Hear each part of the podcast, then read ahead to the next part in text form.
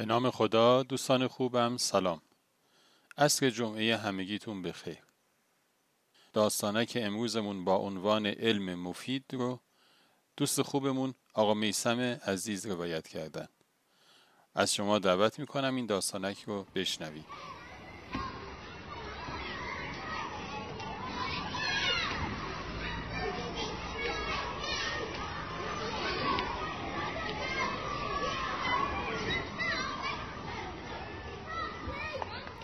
یک زوج جوان برای ادامه تحصیل و گرفتن دکترا عازم کشور اروپایی شدند.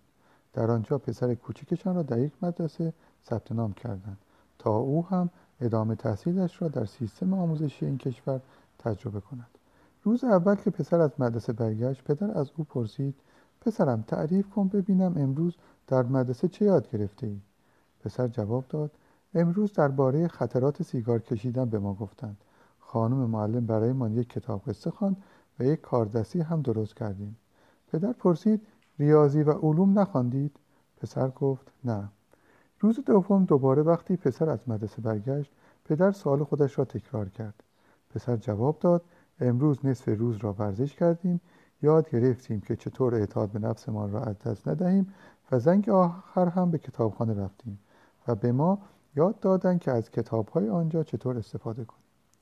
بعد از چند روز که پسر می‌رفت و می آمد و تعریف می کرد پدر کم کم نگران شد چرا که می‌دید در مدرسه پسرش وقت کمی در هفته صرف ریاضی، فیزیک، علوم و چیزهایی که از نظر او درس درست حسابی بودند می شود.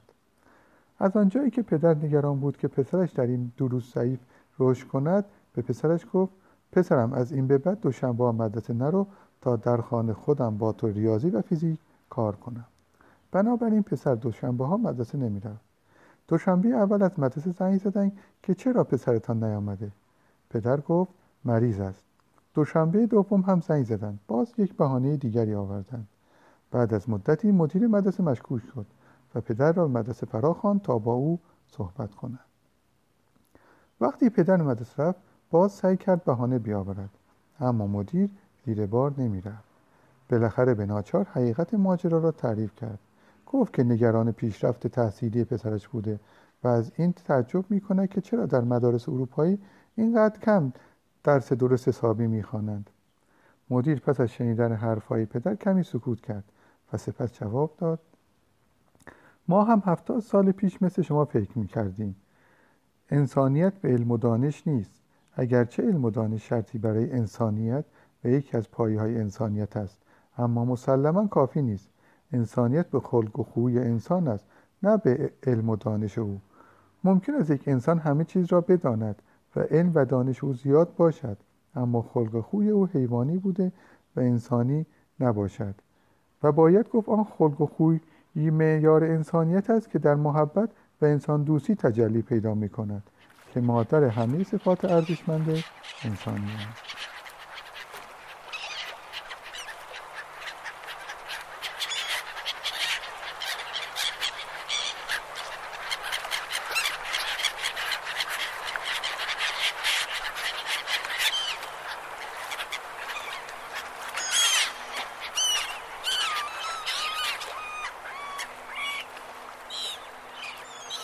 خب دوستان همیشه همراه. امیدوارم که شنیدن این داستان لذت برده باشید.